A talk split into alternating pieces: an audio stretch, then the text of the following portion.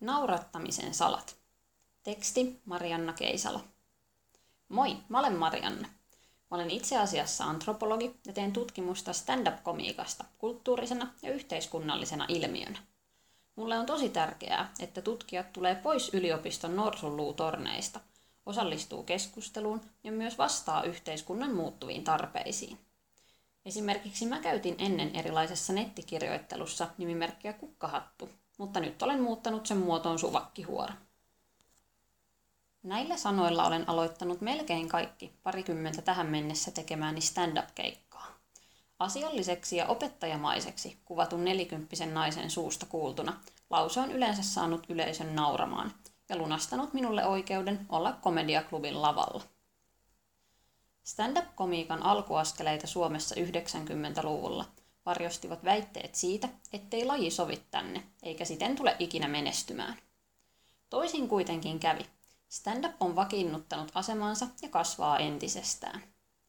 Vaikka itsensä stand-upilla elättäviä esiintyjiä on vain kourallinen, ja koomikoita kaiken kaikkiaan ehkä pari sataa, laji on tunnettu ja tunnustettu osa kulttuurielämää. On joka vuotisia festivaaleja, Helsingissä pääsee katsomaan komiikkaa monena iltana viikossa ja klubeja on ilmaisista treeniklubeista kalliisiin ammattilaisiltoihin. Komiikkaklubeja on järjestetty jopa saunassa, joten lajin voi todella sanoa kotiutuneen tänne. TV-sarja Naurun tasapaino on tehnyt komiikkaa ennestään tunnetummaksi. Ilahduttavaa on myös tunne lajin monipuolistumisesta, esiintyjien lisääntyessä ja yleisöjen kasvaessa. Pääkaupunkiseudulla on eniten tarjontaa, mutta monissa kaupungeissa ympäri Suomea on omat klubinsa. Koomikot tuntevat pitkälti kaikki toisensa ja useimmat reissaavat keikoilla ympäri maata. Huumori on universaali osa ihmisyyttä. Käsitykset siitä, millaiset huumorin muodot ovat soveliaita ja missä yhteyksissä huumori on sallittua, odotettua tai kiellettyä, ovat kuitenkin sidoksissa historiallisiin, kulttuurisiin ja sosiaalisiin konteksteihin. Stand-up elää ja muotoutuu koko ajan. Se on myös aina aikansa näköinen. Ehkä juuri siksi, että komiikalle on tyypillistä sekä heijastaa että myös rikkoa sosiaalisen kanssakäymisen ja ilmaisun rajoja. Vastaavasti komiikan suhde esimerkiksi valtarakenteisiin on monivivahteinen ja epämääräinen. Samakin vitsi voi sekä vahvistaa että kyseenalaistaa totunnaisia sääntöjä riippuen kerronnan kontekstista ja tulkinnallisesta näkökulmasta. Komiikkaan liittyy valtaa, pelkoa ja vapautta. Tästä tullaan myös kysymyksiin sananvapaudesta ja sovinnaisuudesta. Kuka saa nauraa ja mille? Tyypillisesti koomisilla hahmoilla, hovinarreista rituaaliklovneihin, on eri vapaus koetella rajoja. Mutta piirtyvätkö nämä rajat eri kohtaan koomikolle kuin tavan kansalaiselle – ja miten tietyn koomikon sosiaalinen persoona ja yksilöllinen olemus liittyvät tähän. Tutkijan kannalta komiikka on monin tavoin kiehtova, mutta myös haasteellinen kohde. Huumoria eri muodoissaan on tutkittu kyllä pitkään eri tieteenaloilla, mutta se on ollut pitkälti marginaalista verrattuna vakavampiin aiheisiin. Joskus jopa huumorin tutkijat perustelevat aiheenvalinnan sillä, että huumoriin kätkeytyy jokin vakava ja siten tärkeä asia – ja huumori on vain verho vakavan asian edessä. Tämä ajatus nousee mielestäni länsimaisen kulttuurin ennakkokäsityksistä ja vähättelevästä asenteesta huumoria kohtaan. Oma mielikuvani huumorin tutkimuksesta oli pitkään, että vaikka olen aina nauttinut komiikasta ja yhdessä nauraminen on minulle tärkeä osa sosiaalista kanssakäymistä, teoriat tuntuivat kutistavan ja latistavan huumorin, jättävän aina jotain olennaista pois. Päädyin kuitenkin tutkimaan väitöskirjassani meksikolaisia rituaaliklovneja, ja siitä alkoi pyrkimykseni löytää uusia näkökulmia sekä huumoriin että semioottisiin merkityksiä käsitteleviin teorioihin yleensäkin. Ottamalla komiikan lähtökohdaksi pyrin löytämään uusia näkökulmia, joita voi soveltaa myös muuhun ilmaisuun ja toimintaan. Samalla on syytä muistaa, että humoristinen ja ei-humoristinen eivät ole niin helposti erotettavissa kuin teoriat joskus olettavat. Väitöksen jälkeen stand-up-komiikka tarjosi toisaalta uuden aiheen, jonka vertaaminen aiempaan tutkimuskenttään tuntui mielenkiintoiselta, ja toisaalta käytännön kannalta helposti saavutettavan kentän.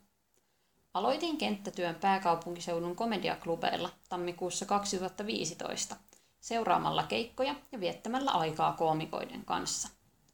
Syksyllä 2015 kävin Vantaan aikuisopistolla stand-upin perusteet-kurssin ja joulukuussa 2015 tein ensimmäisen keikkani. Ryhtymällä itse amatöörikoomikoksi vien antropologiaan kuuluvan osallistuvan havainnoinnin astetta pidemmälle ja pääsen näin tarkastelemaan komiikkaa sisältäpäin. Siinä missä monet tutkimukset käsittelevät valmiita esityksiä tai vitsejä, tarkoituksenani on tuoda esiin myös taustalla olevia prosesseja. Voiko naurattamaan oppia? Millä keinoin voidaan naurattaa vieraita ihmisiä esityksen luomassa keinotekoisessa tilanteessa? Tässä tarvitaan myös antropologin kykyä tarkastella tuttuja ilmiöitä ikään kuin vieraina. On kiehtovaa, että ylipäätään voidaan järjestää stand-up-komiikka-ilta. Tule tänne torstaina kello 20, niin saat nauraa. Miten tällainen lupaus voidaan lunastaa? Komiikka tarjoaa viihdettä emotionaalisesti korkein panoksin. Hyvä komiikka on mahtavaa. Se voi tarjota tilaisuuksia käsitellä kipeitä aiheita, oppia jotain itsestään ja muista, katsoa maailmaa uusien näkökulmien läpi. Irtipäästäminen ja nauraminen yhdessä muiden kanssa – samoin kuin näiden naurujen aikaansaaminen, tuntuu hyvältä. Epäonnistunut keikka, lavakuolema, taas voi olla hirvittävää kärsimystä sekä esiintyjälle että katsojille.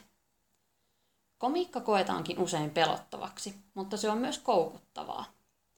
Extreme-urheilun kaltaisen jännittävyyden lisäksi stand-up-komiikka tarjoaa vielä tilaisuuden sanoa jotain ja kokea naurun ja yhteisen läsnäolon kautta tulleensa ymmärretyksi.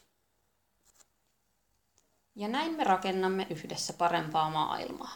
Maailmaa, jossa vastakkainasettelut lientyvät, dialogi kukoistaa, ihmisarvoa kunnioitetaan ja minä voin olla jälleen se rauhaa rakastava kiltti kukkahattu. Siihen asti suvakki huora kiittää ja kuittaa.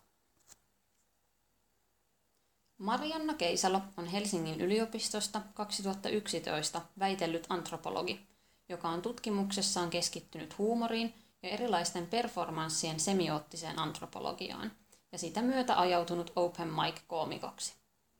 Hän on toiminut yliopiston lehtorina Helsingin yliopistossa ja tuntiopettajana avoimessa yliopistossa. Syyskuussa 2016 hän siirtyi Aarhusin yliopistoon postdoc-tutkijaksi.